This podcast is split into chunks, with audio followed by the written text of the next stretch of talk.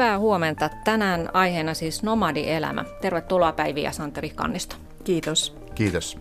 Te olette pitkästä aikaa käymässä Suomessa. Viimeksi olette asustelleet Malesiassa ja seuraavaksi suuntaatte Venäjälle tai ehkä jonnekin muualle. Teillähän, teillähän on vain yksi suunnitelma, ei suunnitelmia. Miksi matkustaa, miksi jäädä paikoilleen? Siinä on kysymys kahdesta erilaisesta elämän asenteesta ja te olette valinneet matkustamisen. Olette asunut jo 80 maassa, olleet 12 vuotta reissussa ja, ja kirjoittaneet 10 kirjaa noina vuosina. Jos mennään vielä sinne vuoteen 2004, silloin Päivi Kannisto, sä olit liikkeenjohdon konsultti ja Santeri olit IT-yrittäjä. Te tapasitte, rakastuitte, menitte salamana yhteen ja saman tien päätitte jättää kaiken, myydä kaiken ja lähteä reissuun. Ensimmäinen kohteenne oli Brasilia. Mutta aika hurja päätös. Miten te muistelette nyt sitä, sitä päätöstä? Se oli hyvin helppo päätös. Siinä ei tavallaan tullut sellaista, että me kummatkin jo tiedettiin, että mitä me halutaan elämältä. Ja kun me tavattiin toisemme, niin kaikki vaan natsas yhteen. Ja se oli tosiaan niin kuin semmoinen silmän räpäys ja, ja se muutti meidän arjen aika totaalisesti. Mutta tämä päätöshän oli tavallaan molemmilla jo kypsynyt pitkään ennen kuin se tehtiin, eli siinä oli paljon asioita tapahtunut, tapahtunut ennen sitä, jotka sitten johti siihen, että se vaan sattui, sattui tapahtumaan oikea paikka, oikea aika. Miten sitten lähipiiristä suhtautui tähän ratkaisuun, että todellakin häivytte maasta määräämättömäksi ajaksi? Sulla oli Santeri kuitenkin, tai on lapsia Suomessa. Niin... Joo, mulla on lapsia ja mulla on myöskin kaksi ex-vaimoa tämän nykyisen ei-ex-vaimon lisäksi. Miten he suhtautui päätökseen?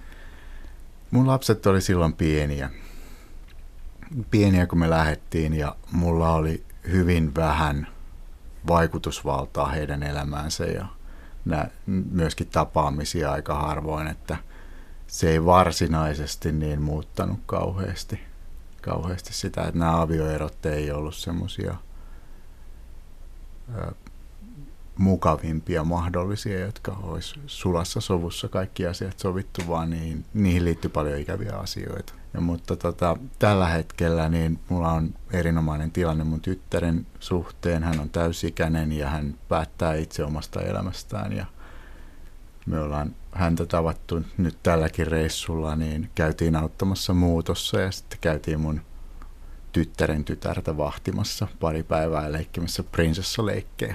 Nyt kun teidän aikanne ei kulu enää aamuisin siihen, että istutte ruuhkassa ja, ja istutte sitten toimistossa palaverikahvia ryystämässä ja paperipinoja siirrellessä, niin miten, mitä te olette saanut tilalle?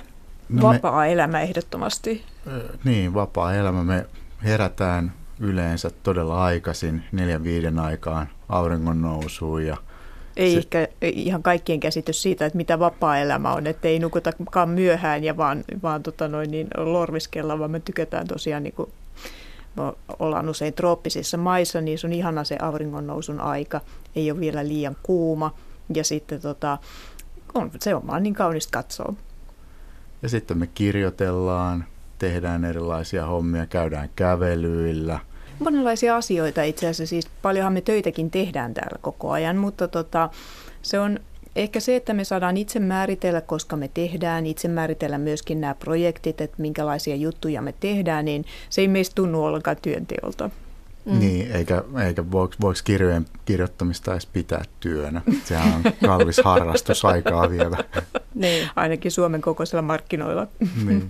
Eli kirjojen kirjoittaminen on se teidän päätyönne? Se on päätyö ja sen lisäksi me ollaan sitten tota, ähm, tehdään työvaihtoja, että saadaan kustannuksia minimoitua. Eli me tehdään web-sivuja. Niin, nämä työvaihdot toimii sillä periaatteella, että esimerkiksi joku hotelli tai hostelli jossain, niin tarvii uuden web-saitin tai tarvii jotain videoita, sosiaalista mediaa ja muuta, niin me mennään sinne, niin ne tarjoaa meille huoneen, ruokkii meidät ja vastineeksi me väännetään niille erilaista sisältöä ja tehdään buukkausohjelmia ja muuta semmoista. Ja teidän kuukausibudjetti on noin 500 euroa suunnilleen? Joo, tämä on noin 10 vuoden keskiarvo. Pitää aika hyvin paikkaa. Se sisältää kaikki kulut, siis asumiskulut, ruoka, matkustaminen, jos on tarvinnut vaikka hammaslääkärissä käydä tai, tai jotain muuta yllättävää tapahtunut, niin se kattaa kaiken. Ja se on kahdelta hengeltä, mm-hmm. että se on, se on kaikki. Joo. Mm. Siirryttekö te maasta toiseen lentämällä vai, vai mitenkä? Jos on mahdollista, niin junasta me tykätään kaikista eniten. Ja se on yksi syy, minkä takia me seuraavaksi halutaan Venäjälle, koska siellä on aivan mahtava junaverkosto. Mutta se ei monessakaan maanosassa ole mahdollista. Esimerkiksi Etelä-Amerikassa junia on todella vähän ja ne on aika siis semmoisia epäluotettavia kulultaan, niin tota, busseja siellä täytyy käyttää. Ja totta kai sitten joissakin maanosissa lentäminen on sitten vaan se järkevä vaihtoehto, esimerkiksi Aasiassa. Mutta ollaan haluttu ajatella niin kuin tätä ympäristöystävällisyyttä myöskin, niin sen, senkin takia suositaan näitä junia ja busseja. No teidän omaisuus kulkee kahdessa rinkassa. Mukana on mukana vaan vaihtovaatteita ja, ja teknologiasta läppärit. Ne on teidän työkalut ja, ja tota, Santeri Kulma, katselet myös elokuvia ja pelaat tietokonepelejä. Joo. Mutta teillä ei ole kännyköitä. Miten ihmeessä nykymaailmassa pärjää ilman kännyköitä? No ihan yksinkertaista se ei ole, koska sitä nykyään tarvitaan joka paikassa. Esimerkiksi jos haluaa ostaa lentoja netistä niin, ja maksaa sitten kortillaan, niin useinhan puhelimeen tulee sitten semmoinen PIN-koodi, mikä pitää näpytellä sinne ohjelmaan varmenteeksi. Ja kun meillä ei tätä ole, niin täytyy käyttää kaikenlaisia vippaskonsteja, joskus pitää vaikka lava, lainata kaverin puhelinta. Ja itse asiassa kerran meille kävi jopa niin, että me oltiin Intiassa lähdössä pois maasta me ei, meitä ei mennetty päästä ulos sen takia, että meillä ei ollut laittaa siihen maasta poistumisplankettiin puhelinnumeroa. Joo, se virkailija, niin se meinasi oikein hermostua, että minkä takia te ette nyt voi paljastaa sitä teidän kännykkänumeroa ja että mehän ei päästetä teitä ulos täältä. Ja sitten jossain vaiheessa se alkoi ymmärtää, että hetkinen, niin että näähän jää tänne kohta, jos me ei päästetä näitä pois, kun ne myöhästyy lennoltaan.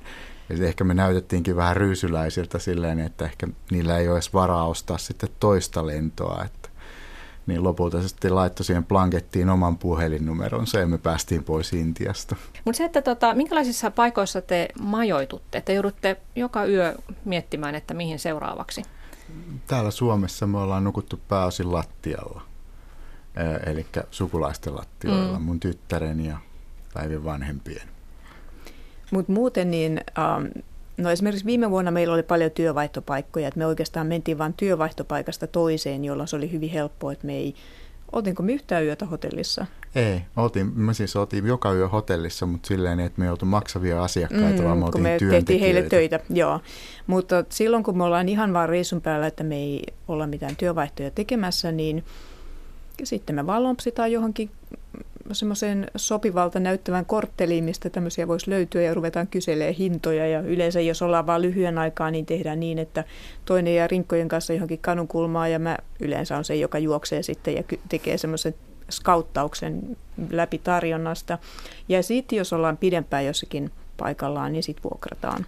Niin ja tien päällä, kun me matkustetaan esimerkiksi, kun me tultiin Malesiasta äh, Helsinkiin, niin – me nukuttiin yksi yö Frankfurtin lentokentällä ja toinen Riikan lentokentällä ja samaten kun tehdään bussimatkoja, niin bussiterminaaleissa, joskus kadulla. Tämmöisiä. Se on yleensä itse asiassa turvallisin vaihtoehto siinä mielessä, että jos yölento esimerkiksi saapuu ja sinne ei ole järkevä lähteä monessakaan maassa, niin ensimmäisenä kun hortoilee ja tutustun paikkoihin, kun on väsynyt ja pimeitä, niin se on parempi nukkua se väsymys pois siellä lentokentällä ja aamulla sitten virkeänä lähtee katsastamaan uutta maisemaa. Mutta eikö se ole koskaan niin rasittavaa, se, että ei tiedä, mihin menee yöksi? No, toisaalta se on hyvin jännittävää. Mutta eikö se ole tiedä. rasittavaa, jos tietää kaiken etukäteen niin. toisaalta? Mikä on tota erikoisin paikka, missä olette ollut yötä? Erikoisin paikka. No olisiko se ollut se Nicar- äh, Nicaraguan kuistin terä, terassi tai siis tämä Joo, mä ulkona. vieraanvarusjärjestön kautta kylässä, mm.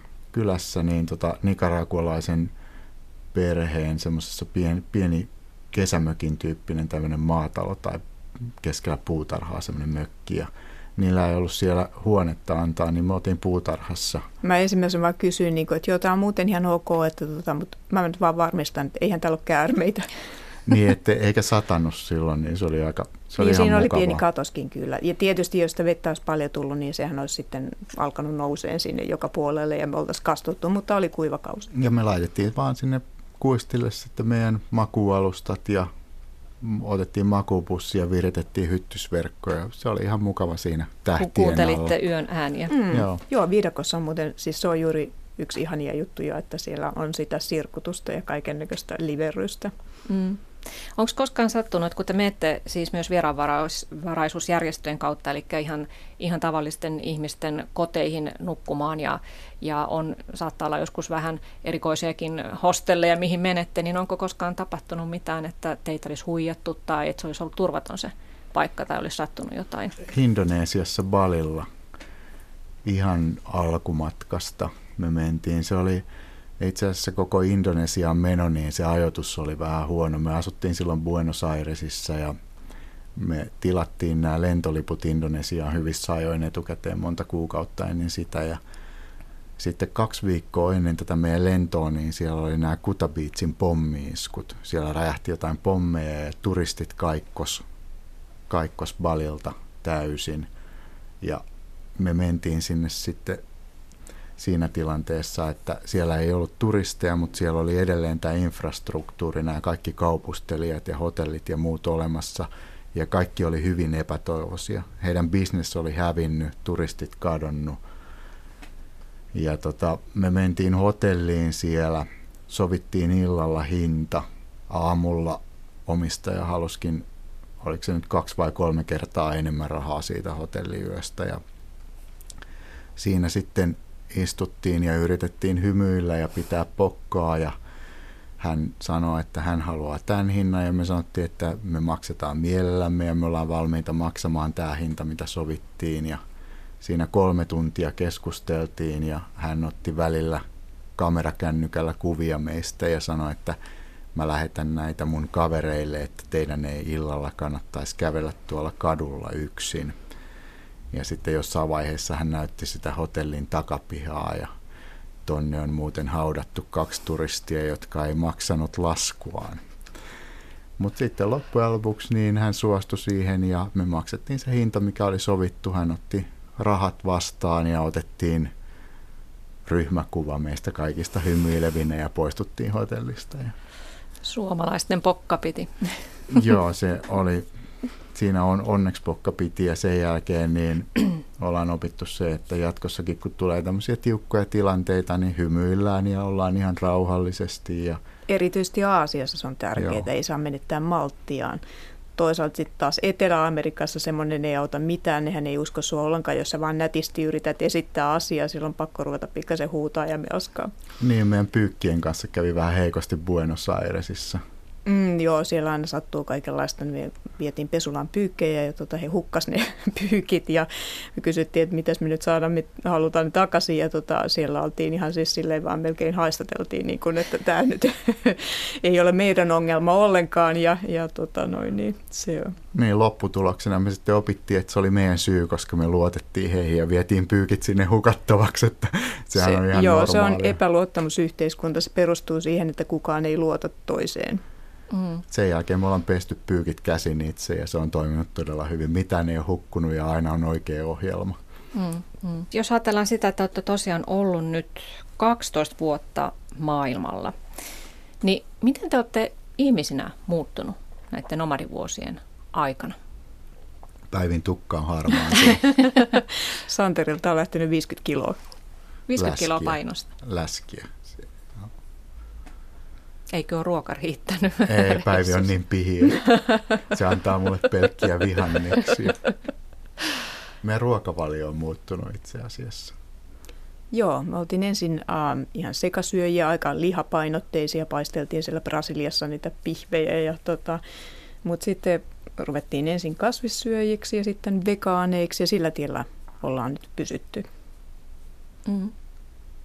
Mutta Santeri, olet muuttunut myös, tai varmaan molemmat siinä mielessä, että, että ennen näitä nomadivuosia työ oli se kaikista tärkein.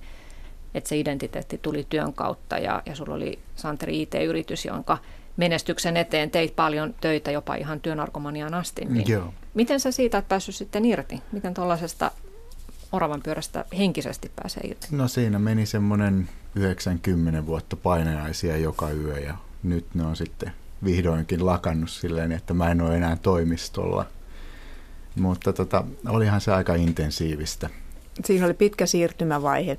Mulla oli helppoa silloin, kun me Suomesta lähdettiin, koska mä olin toisen leivissä, niin sehän loppui siihen, kun me lähdettiin lentokoneella, niin mä okei, okay, no niin, tämä on tässä.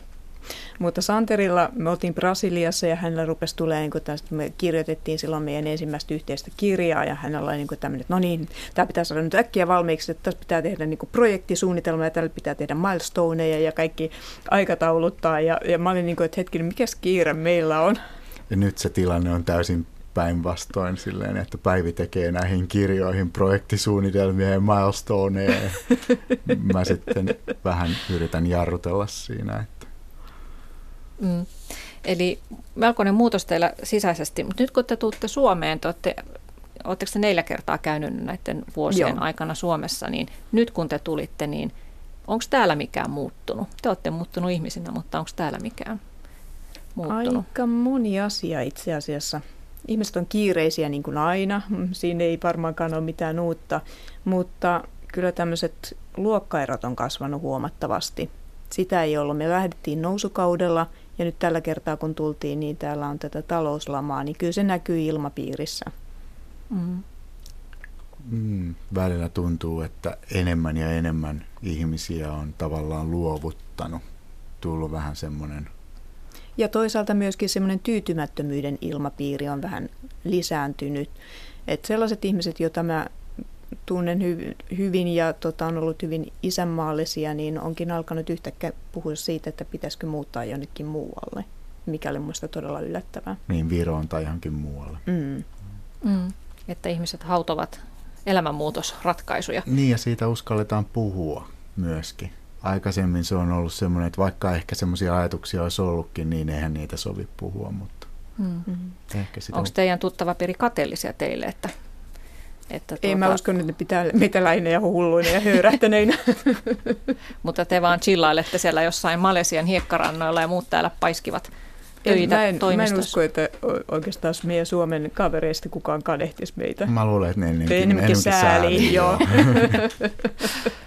Joo, mutta puhutaan vielä tästä teidän reissuelämästä ja siitä, että kun te meette uuteen maahan, niin teille tyypillistä ei ole se, että te haluaisitte nähdä jotenkin sen maan nähtävyyksiä tai muuta, vaan te ennen kaikkea haluatte hakeutua paikallisten ihmisten kanssa keskusteluihin ja olette tavannut huikeita tyyppejä näiden vuosien varrella ympäri maailmaa, niin onko ihmiset sitten loppujen lopuksi erilaisia eri puolella maailmaa?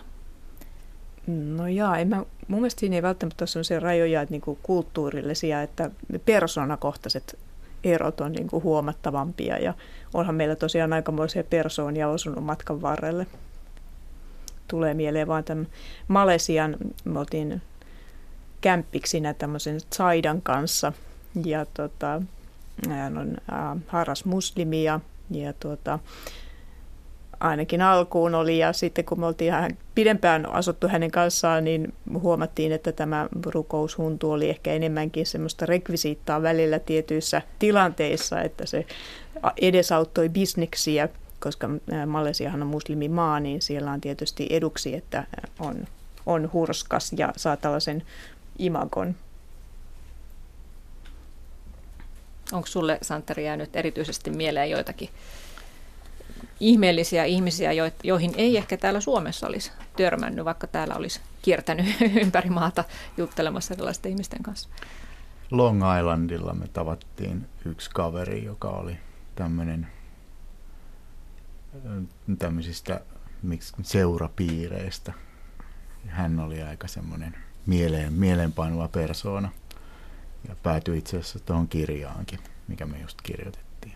Joo, hän kuului tämmöiseen avioliiton kautta Yhdysvaltain eliittijoukkoon. Siellä on noin 30 000 semmoista eliittiperhettä, joilla on paljon rahaa ja omaisuutta, mutta sinne ei pelkästään sillä rahalla pääse. Et pitää olla myöskin oikea sukutausta ja oikea kotikasvatus. Pitää olla Ivy League-yliopiston käynyt esimerkiksi tämmöistä Yaleissa ja Harvardissa koulutettua väkeä. Että Se oli aika mielenkiintoinen. Meillä ei ollut mitään käsitystä, että tämmöistä Yhdysvalloissa edes esiintyy tällaista, kun mä niin kuin miellettiin, että tämä on tämmöinen brittiaristokratiaa, mutta se on tavallaan heidän yhdysvaltalainen vastine.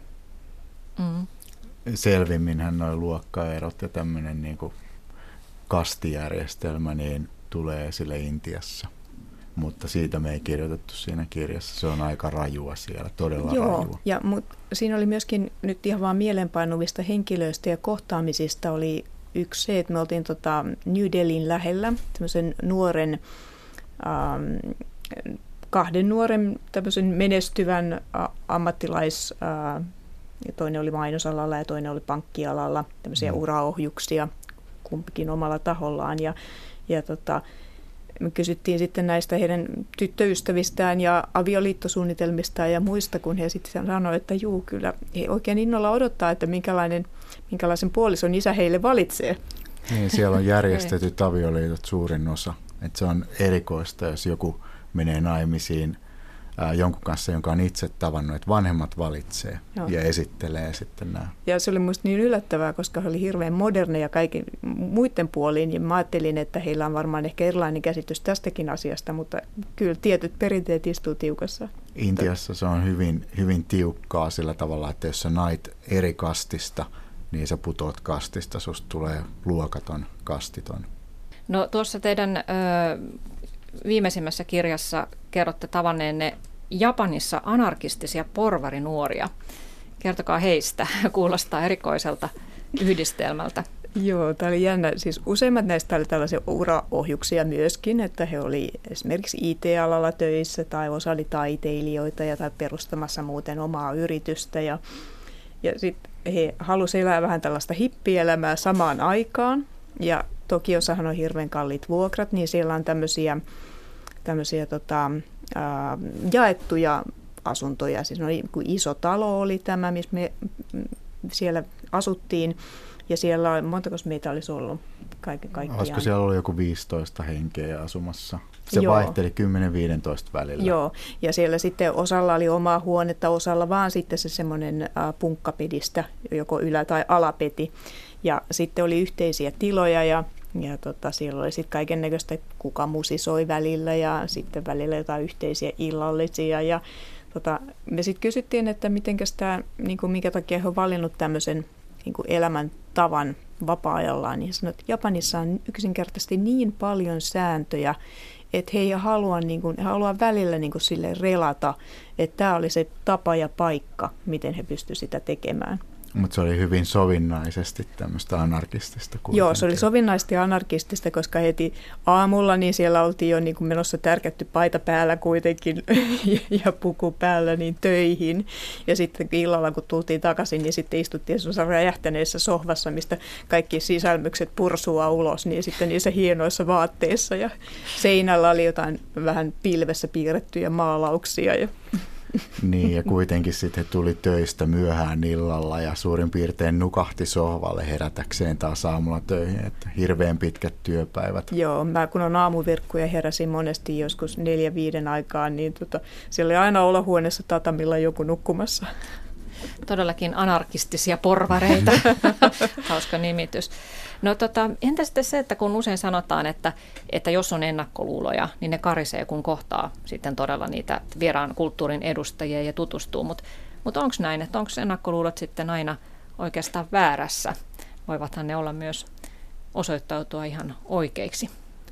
No aika monesti ne osoittautuu vääräksi. Esimerkiksi meille tuli tämmöinen, meillä oli ihan hirveästi ollut sellaisia ennakkokäsityksiä silloin, kun me ensimmäistä kertaa mentiin Kiinaan, mutta niinä ensimmäisenä päivinä siellä niin muotoutui kuva kiinalaista semmoisena, että onpas täällä niin kuin töykeitä väkeä ja, ja tota, ihan semmoisista pienistä asioista, että mä olin niin kuin yritin etsiä hotellihuonetta ja me ei tota, kumpikaan meistä ei puhu Kiinaa.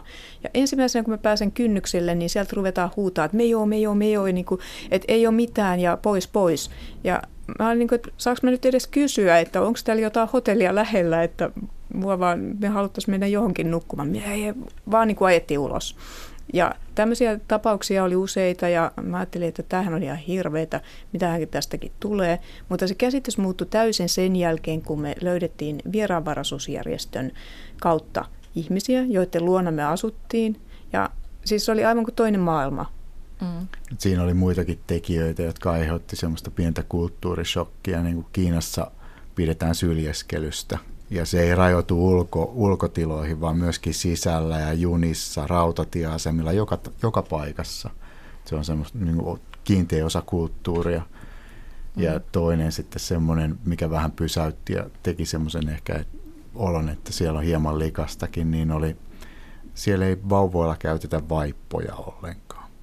Eli kun vauva tekee tarpeet, niin se nostetaan roskiksen päälle, oltiin missä tahansa – Mm. Ja tota, ne jää sitten sinne haisee. Jos ei ole roskista, niin sitten vaan sinne lattialle. Mm. Se oli aika mielenkiintoista. Me istuttiin paikallisen perheen kanssa ruokapöydässä ja sitten lapselle tuli hätä ja siinä oli isovanhemmat sitten paikalla ja nosti tämän, me oltiin siinä syömässä ja siinä vieressä sitten tota, rupesi vähän lemua ja, ja tota, Sitten sinne koko suku oli mukana, kun sitä piti vähän ponnistaa, niin siinä oli... Kesken ruokaa. No niin, nyt on homma hoidettu, sitten mennään takaisin syömään. Tu- mutta, mitäs turhia piilottelemaan? Ja, mutta tässä junassa se oli kaikista semmoinen pysäyttävin sitten, kun siinä äiti teki teetti tarpeensa lapsella siihen junan lattialle ensin ja sitten hän pyyhki sen juna, lapsen pyllyn siihen junan penkkiin ja sitten siirtyi toiseen loosiin siitä, kun siinä tietysti tuoksui vähän pahalta. Ja seuraavat asiakkaat tuli sitten seuraavalta asemalta ja ne istu siihen pyyhityn pyllyn penkin Paikalla. päälle. Ja ne vähän haisteli ja katteli siinä, mutta siihen ne jäi sitten istumaan.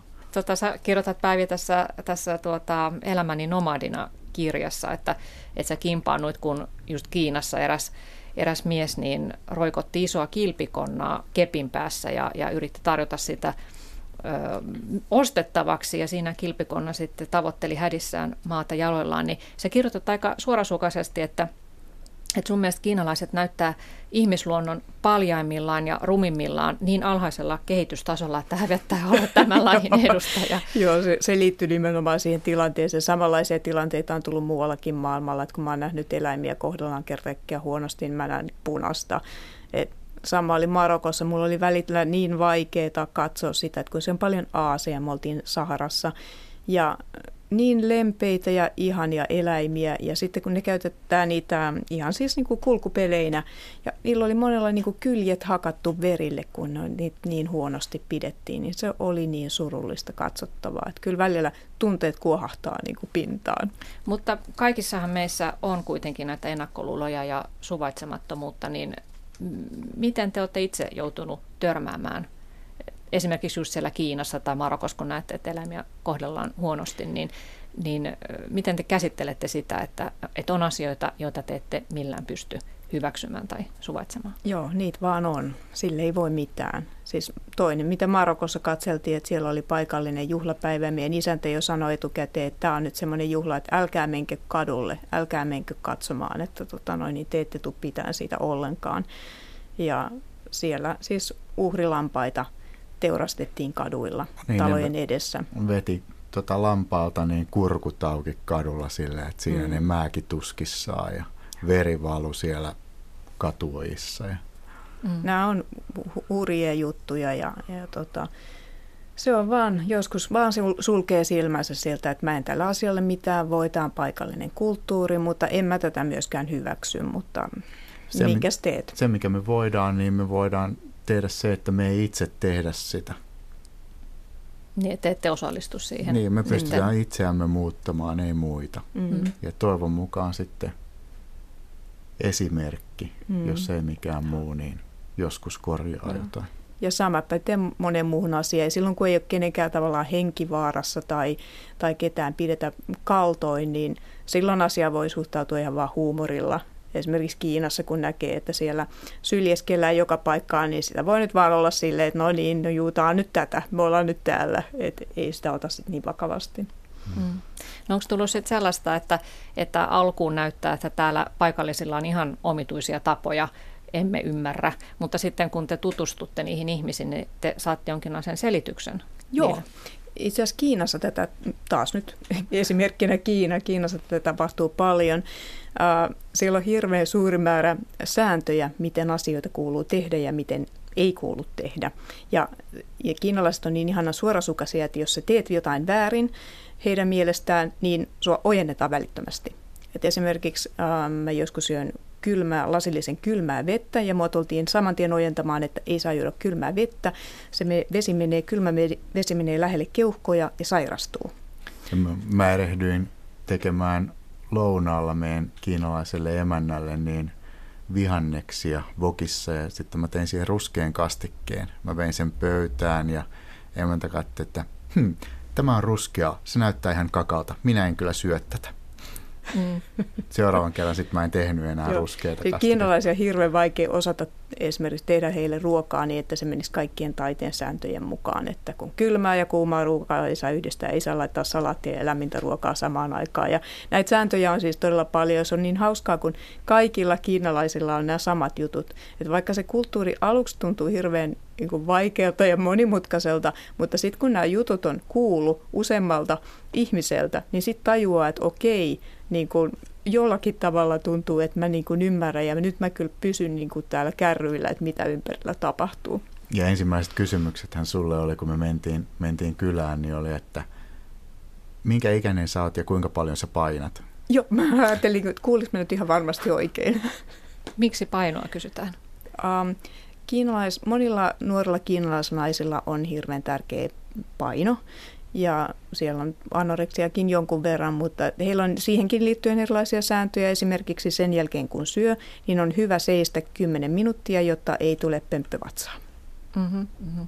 Mutta entä sitten se, että kun te olette Kiinassa ollessanne niin länsimaalaisia ihmisiä kuitenkin, niin, niin tota, miten he suhtautuvat, että on, onko niin se, että mikä tahansa, mikä tulee länsimaista, niin on jotenkin ihailtavaa, mutta teitäkin kuitenkin komennettiin ja ojennettiin siinä, missä muitakin, että on. Kiinalaiset ihailee länsimaalaisia, niin kuin länsimaisia silmiä. Siellä tehdään paljon kauneusleikkauksia, leikataan silmiä silleen, että ne näyttää länsimaalaisilta. Ja nyt ne on ruvennut juomaan maitoa, vaikka kiinalaisilla on monella niin semmoinen geeni, joka aiheuttaa laktoosiintoleranssia. Sen täytyy olla todella tuskasta juoda maitoa, niin silti niin kuin länsimaasta tulee tämmöinen, tämmöinen mm. että ihannoidaan, ihannoidaan niitä kaikkia juttuja, mitä mitä lännessä tehdään. Mm, toisaalta kyllä meillä on, niin kuin nauraskellaankin vähän väliä. Mä muistan, kun me oltiin siellä jossakin paikallisessa ruokamarketissa ja paikalliset tulee vaan katselemaan, että mitä me ollaan osteltu ja joskus ne sen keskenään sitten kommentoi ja nauraskelee ja tota, no, ne näyttää, että, että katsokaa tämmöistä ne ostaa tai jotain. En mä tiedä mitä ne sanoo, mutta se kuulostaa siltä. Niin, siellä joku saattoi tulla ihan penkoon meidän korjeen ja katsoa yksitellen, että mitä me ollaan oikein kerätty Joo, sieltä. ensimmäisellä kerralla vähän hätkähdin, mutta sitten mä totuin siihen, että aina joku on penkomassa meidän ostoksia. Suorasukaista.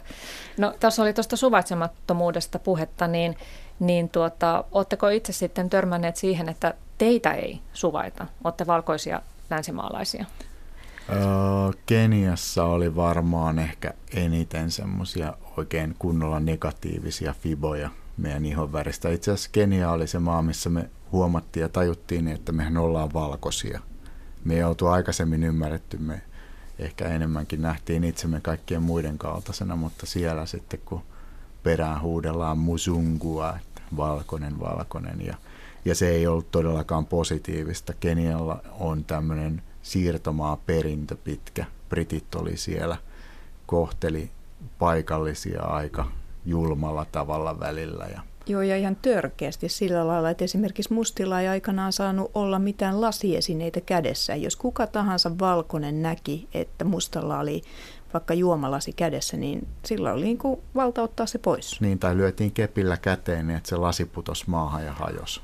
Ja nämä tämmöiset, se kauna, mikä siellä niin kuin on itänyt pitkään, niin se kohdistuu sitten kaikkiin turisteihin. Eihän siellä tehdä eroa, että onko nyt jostakin Suomesta, joka on oikeastaan ollut tavallaan kolonialistinen maa itsekin, koska tota, siis tai, tai kolonisoitu. kolonisoitu, sitä sanaa etsii juuri tässä, koska ollaan me oltu monia satoja vuosia Ruotsin vallan alla ja sitten Venäjän vallan alla. Et mekin ollaan enemmän heidän asemassaan, mutta ei he tee eroa tietenkään sille. Ei, me on se britti siinä. tai jenkki tai suomalainen, mm. se on aivan te, sama te asia. vastuussa niin, historiasta. Ihan väri tekee. Mm. tekee. Mm.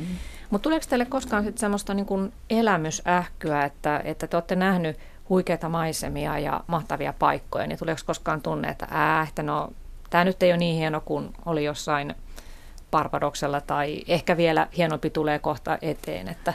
Välillä on sitä. Niin kuin tavallaan mä oon huomannut sen, että se on vähän huolestuttavaakin, kun mä ajattelin, että eikö mua enää niin mikään jaksa kiinnostaa, että me ollaan jonkun hienon nähtävyyden, mä että no joo, siinä on taas yksi kivikasa tai siinä on taas yksi maailman kaunein ranta tai, tai jotain, että tuleeko sitä vähän niin kuin kyyniseksi. Niin se elämysähkö syntyi, oliko se ensimmäisen kahden kolmen matkavuoden aikana sillä tavalla, että me ensin käytiin niitä nähtävyyksiä jonkin verran, itse asiassa aika paljonkin, me aloitettiin Brasilian samba-karnevaaleilla ja mulla on käyty Ankkorin temppelissä ja ties mitä. Mutta tota, sitten jossain vaiheessa ne alkoi kaikki näyttää samalta. Minkä takia me enää käydään kattelemassa näitä historiallisia kivikasoja, kun olisi missä päin maailmaa tahansa, niin ne on kuitenkin loppujen lopuksi samanlaisia. Tai joku hieno saari tai mm. mahtava mäki. Tai... Mutta silloin me tavallaan oivallettiin se, että ihmiset on se, se niin kuin mielenkiintoisempi kohde. Että ihmiset aina ajattelee eri tavalla asioista ja ei välttämättä sen maan ja kansallisuuden mukaan, vaan ihan persoonina. Ja tämä on se, mikä on kiinnostavaa. Mm. Hyvät Yle Radio 1 kuuntelijat, täällä on siis vieraana Päivi ja Santeri Kannisto, jotka ovat eläneet jo 12 vuotta nomadeina, eli kiertävät ympäri maapalloa. Heidän kotinsa on siellä, missä, missä he ovat yhdessä ja tekevät työtä työtä sitten ja kirjoittavat kirjoja ja sillä lailla rahoittavat matkansa, mutta vaihtelevat asuinmaata mielihalujensa mukaan. Mennään nyt tähän teidän kritiikkinne tästä nykyelämästä ja erityisesti hyvinvointivaltiota kohtaan. Olette esittänyt kannanottoja. Mutta tuossa sanoitte, että alkaa maailman ihmeellisyydet näyttää pitkän päälle samoilta, mutta, mutta ihmiset ovat niitä mielenkiintoisia, niin ilmeisesti kuitenkaan me suomalaiset emme ole teidän mielestänne tarpeeksi kiinnostavia, koska ette halua täällä, täällä asua, että ne kiinnostavimmat löytyvät sitten Ei, sillä, ole, sillä ei ole oikeastaan sen kanssa yhtään mitään tekemistä. Totta kai suomalaiset ovat äärettömän mielenkiintoisia ihmisiä. Meille taas ilmasto on vähän semmoinen karkote, että kun syksyn tuommoiset sateet tulee ja kylmät ilmat, niin meillä on kiire vähän lämpöisempää. Ja asuttiinhan me täällä jo 34 vuotta, mikä on todennäköisesti yli puolet meidän koko Se tulee elämästä. aina olemaan kuitenkin Suomi se maa, missä me ollaan eniten asuttu ja oltu. Mm. Mutta teidän kirjoistanne paistaa kuitenkin aika karu kuva, mitä te ajattelette Suomesta, että, että teidän mielestänne tämä vanha sanonta, että on lottovoitto muuttaa Suomea, niin ei pidä paikkaansa, että Suomi on mielestäni elinkelvottoman kylmä ja pimeä ja konkurssikypsä ja ihmiset rasistisia, että miksi, miksi täällä ylipäätään kukaan viitsi asua. Mutta te olette kuitenkin saanut Suomesta eväät elämälle, että ilmaisen koulutuksen ja terveydenhuollon. Ja. Ollaan ja ilman sitä kaikkea hyvää, mistä me, me, mistä me nautittiin Suomessa 34 vuotta, niin ei me nyt oltaisi voitu tehdä sitä, mitä me tehtiin. Se on mahdollistanut tämän kaiken. Mm, me ollaan joo. kiitollisia siitä ja me annetaan takaisin kirjoittamalla näitä kirjoja ja sillä tavalla kontribuoimalla. Se on se meidän keino. Mm. Mutta tämä, että elätte nomadina ja, ja olette ottanut irtioton tästä yhteiskunnasta, niin se on, on kuitenkin tavallaan semmoinen kannanotto siitä, että te ette pysty ikään kuin täällä luomaan sitä itsenne näköistä elämää. Miksi ei voi elää mieleltään vapaana ja silti asua täällä meidän kotosuomessa? Me oltaisiin voitu varmasti elää mieleltä vapaana ja asua täällä kotosuomessa, jos päivillä ei olisi pakkomielettä matkailussa. No itse asiassa me pohdittiin tätä ennen lähtöä. Silloin kun me tavattiin ja me syntyi tämä suunnitelma, niin Santeri kysyi, että no mutta eikös me voitaisiin pysyä täällä Suomessa? Ja mä sanoin, että ei missään tapauksessa. Mulla on vaan ollut niin kun, siis ihan pienestä pitäen niin kun valtava niin kun intohimo matkustamiseen ja mä koin, että mä en ollut saanut toteuttaa sitä ollenkaan tarpeeksi ja tuntuu, että en ole saanut vieläkään, että tekee mieli jatkaa. Toisaalta mulla muuttui ensimmäisen matkavuoden aikana Brasiliassa niin – omat näkemykset sillä tavalla, että mä koin ensimmäisen talven, joka ei ollut kylmä ja pimeä siellä Brasiliassa, Fortaleesassa, hiekkarannalla kävellen ja auringosta nauttien ja lämmöstä, niin sen jälkeen tuli vähän semmoinen olo, että tästä ei ole enää paluuta, koska kun mä muistelin sitä aikaisempaa elämää Suomessa, niin tuntui, että kesällä oli hengissä, syksyllä ja talvella alkoi semmoinen talviuni. Oli tavallaan horroksessa puoli vuotta. Ja mm-hmm. sitten taas keväällä heräs, kun aurinko alkoi paistaa ja tuli lämmintä. Ja se oli semmoinen, että tohon mä en halua enää takaisin. Mä haluan täysiä vuosia, en puolivuosia. Mm. Varmasti moni suomalainen tuon allekirjoittaa. Mutta te tuota, kritisoitte tätä, että meillä, meillä varsinkin tällaisessa hyvinvointivaltiossa, niin kansalaiset tavallaan kasvatetaan avuttomuuteen. Valtio tulee apuun mitä erilaisimmissa kriiseissä, että lasten ja sairauksien hoidossa ja, ja työttömyydessä ja asuntolainan korkotuissa ja, ja näin päin pois, niin te näette tämän holhaamisen tavallaan semmoisena vallankäyttönä, mutta eikö sitä voisi ajatella myös, että se on huolehtimista, että kansalaisista huolehditaan? Mä luulen, että suuri osa suomalaisista ajattelee, että se on nimenomaan huolenpito ja pitää sitä positiivisena asiana. Me edustetaan ehkä vähän erilaista ihmistyyppiä tässä suhteessa, että mä haluaisin taas vapauden päättää enemmän itse omista asioistani, enkä sitä, että joku tulee sanomaan mulle, että tietävänsä paremmin, mitä minä tarvitsen ja haluan elämältäni, että se on ehkä enemmän mun ongelma. Niin, mua häiritsee siinä se ajatus nimenomaan, että on joku muu, joka tietää paremmin – kuin sinä itse, miten sun pitäisi elää elämässä ja mitä sun pitäisi tehdä.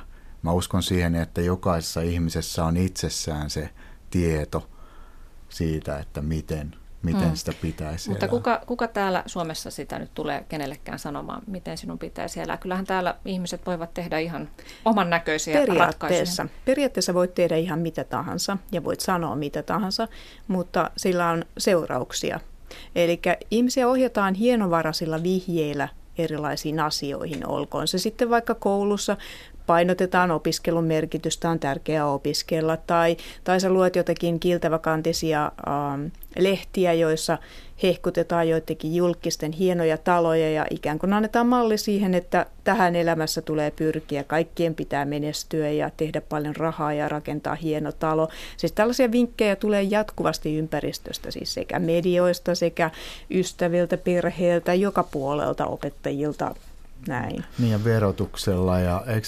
asuntolainojen koroista saa tehdä jotain vähennyksiä ja tämmöisillä, niin, niin niillä ohjataan jotain... ihmisiä ottamaan asuntolainoja ja velkaantumaan. Mm. Eli tämmöisiä malleja on lukemattomia, tai lapsilisät, että kannustetaan lasten hankintaan, ja näitähän löytyy ihan lukemattomia. Mm. Mutta siis te kritisoitte sitä, että valtio ikään kuin puuttuu erilaisilla poliittisilla ratkaisuilla ihmisten elämään ja ohjaavat näin, näin päätöksenteossa. Mikä olisi sitten vaihtoehto? Te kovasti kyllä kritisoitte tätä, että tämä, tämä tuota, tukahduttaa ihmisen vapaan tahdon, mutta ette oikein esitä muuta vaihtoehtoa kuin sen, että reppuselkää ja maailmalle nomadina. Ei, ei missään tapauksessa reppuselkää ja maailmalle. Sehän, sehän voi... Siis se voi tehdä riittää. omassa elämässään niin. täällä, tässä ja nyt että tavallaan irtautuu henkisesti siitä järjestelmästä, ei ajattele sitä, että mitä minulta odotetaan tai mitä muut ajattelee tai mikä on soveliasta, vaan tehdä sellaisia asioita, joille itselle on merkitystä elämässä. Miksei esimerkiksi aamulla voi laittaa eri pariset sukat jalkaan ja paidan väärinpäin? Mikä estää? Mm. Aivan, se on sitä, sitä tuota noin niin, sosiaalista kontrollia, että mm. mitä minusta ajatellaan. Mutta mitä tulee, kun puhuit noista järjestelmistä, niin en mä usko, että on mitään täydellistä järjestelmää. Et jokainen, mun mielestä ainoa ratkaisu on se, että ihmiset hakee sen muutoksen omasta itsestään ja muuttaa sen oman elämänsä näköisekseen. Silloin voi niin kuin se kollektiivikin jollain tasolla muuttua. Mun mielestä on olemassa täydellinen järjestelmä. Se on ei-järjestelmää. Mm, mm. Mutta tota, tehän näissä teidän kirjoissa niin ihan suorasukaisesti kehotatte ihmisiä muun muassa luopumaan työnteosta ja, ja veron maksamisesta ja luopumaan vakuutuksista ja unohtamaan eläkkeet ja muuttamaan vaikka kommuuniin ja kohtuullistamaan kuluttamistaan ja, ja todellakin, että luokaa ihmiset itse elämänne puitteet. Mutta sitten kyllä tuossa vapaana elämisen taitokirjan alkulehdillä myös, myös tuota, on pienellä printattu, että sanoudutte irti kaikesta vastuusta, että jos joku ihminen todella noudattaa näitä teidän neuvojanne, niin Joo, mitä siis sitten tapahtuu, niin me, te ette ota vastuuta. Meidän neuvot on esimerkkejä siitä, että mitä ihmiset voi tehdä. Et me ei haluta sanoa kenellekään, että näin pitää elää, koska sellaista käsitystä ei ole. Jokaisen tulee valita oma polkunsa itse. Ja se viesti on ennemminkin, että ei tee näin, näin, näin, vaan se, että kyseenalaista se, mitä mm. teet ja mieti, haluatko sitten tehdä sen. Ja jos et halua, niin älä tee. Jos haluat, niin tee. Mutta se kyseenalaistaminen, se on keskeistä. Mm. Mutta etteikö te näe työllä sit sellaista arvoa, että, että moni kuitenkin tälläkin hetkellä tekee ihan mielellään sitä omaa työtään, se on vaikka opettaja koulussa ja kokee, että se on merkityksellistä, että se hyödyttää sitä paikalla olevaa yhteisöä. Mutta tällä hetkellä niin ongelma suomalaisessa yhteiskunnassa on työn puute. Sitä on liian vähän. Sitä ei riitä kaikille, vaikka tietysti halutaankin syyllistää työttömiä, että se on heidän syy, kun he on laiskoja ja ei, ei halua tehdä kaikkea mahdollista. Mutta tota, mä näen sen sillä tavalla, että se keskeisempi ongelma on siinä työnteon ihannoinnissa. Ihmisarvo riippuu siitä, että onko sulla työ vai ei. Jos sulla ei ole työtä, niin sä et ole mitään. Mm. Eli se työllisyys ja työttömyys ei korjaannu ennen kuin ajatellaan vähän eri tavalla siitä työnteosta ja lopetetaan se ihannointi. Mä voin, esimerkiksi Sisiliassa, me asuttiin siellä vuoden verran – ja siellä on yli puolet ihmisistä työttömiä, niin siellä on normaalia, että ei ole töitä. Silloin kun joku tuli sanomaan, että hei mä oon saanut töitä, niin muut katsoi sitä silleen, että hei, että oot sä vähän hölmö, että minkä takia sä rupeat nyt tekemään töitä, kun meillähän on ihan hyvin asiat jo muutenkin täällä. Vietetään aikaa keskenämme ja istuskellaan puiston penkillä ja jutellaan. Niin se niin kuin, tavallaan se, ne arvostukset, se ongelma on niissä arvostuksissa ja se heijastuu siihen, että ei ole tarpeeksi töitä ja ihmiset kokee huonommuutta siitä, että mulla ei ole töitä. Se on se protestanttinen etiikka, joka korostaa sitä, että vain työtä tekemällä pääsee taivaaseen. Mutta mm. helvetissäkin voi olla ihan kivaa. Ehkä, en mä tiedä. Ainakin siellä on lämpimämpää. No mitä te nyt sitten haluatte sanoa niille ihmisille, joilla, jotka väen vängällä haluavat sinne töihin, vaikka he tällä hetkellä ehkä olisikaan työpaikkaa. Se on, mistä, mistä? se on heidän valintansa. Joo. Ja mm. se on hyvä silloin, jos he on onnellisia siitä valinnasta. Mutta, niin ei siihen ole kenenkään, kenelläkään ulkopuolisella sormen heristämistä, että kuule, nyt sä teet väärin.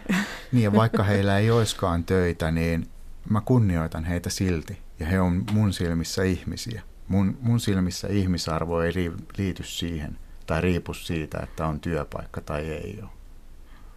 Mm. No, te olette esittänyt kritiikkiä myös ylipäätään kansallisvaltion ajatusta vastaan, että se on, se on tuota keinotekoinen rakennelma, jolla itse asiassa peitetään vallankäyttöä ja, ja, ja kysytte, että miksi me ei voitaisiin elää rajattomassa maailmassa ja, ja opittaisi elämään toinen toistemme kanssa. Mutta onko teillä niin optimistinen käsitys ihmisistä, että jos todella valtioiden rajat poistettaisiin, että meistä ihmisistä olisi elämään sopuisasti toistemme kanssa ja, ja että ongelmat ratkeaisivat sillä, että kansallisvaltioita ei enää olisi? Me nähdään näitä ongelmia paljon, kun me ylitetään rajoja.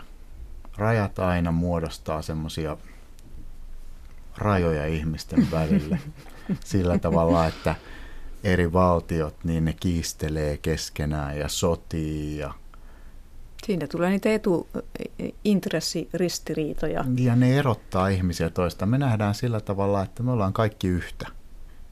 Mm.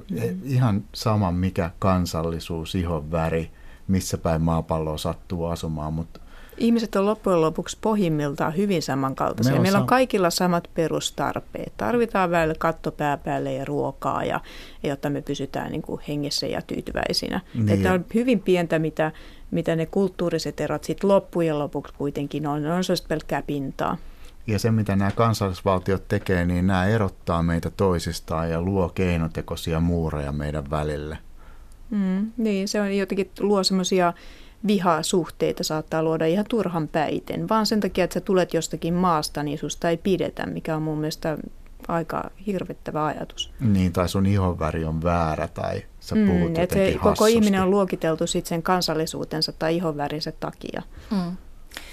Jos te saisitte päättää, niin te ette siis haluaisi kutsua itsenne suomalaisiksi, vaan vaikkapa maailman kansalaisiksi? No maailman kansalainen kuulostaa vähän silleen, niin kuin, että ollaan vasta tässä nyt niin kuin matkusta. Joo, että ehkä enemmän se on se, että maan, maan asukkaita tai kansalaisia. Tai nisäkäs. mm, mm. Mutta mikä, mikä teille on se hyvä elämä? Miten teidän käsitys hyvästä elämästä on muuttunut näiden omadivuosien aikana? Me eletään entistä enemmän hetkessä. Et Suomessa asuessa oli vielä kaiken näköisiä suunnitelmia ja tavoitteita, mihinkä niin pyrkiä, mutta nyt se on enemmän sitä, että mietitään, että miten me halutaan tänään elää, jos me tiedettäisiin, että me kuollaan huomenna. Se pakottaa keskittyä niihin elämässä oikeasti tärkeisiin asioihin, joita se raha ja omaisuus ja työ ei sitten välttämättä ole. Mitkä teille on oikeasti tärkeitä asioita? Rakkaus. Nyökyttelette toisillenne ja molemmat olette samaa mieltä.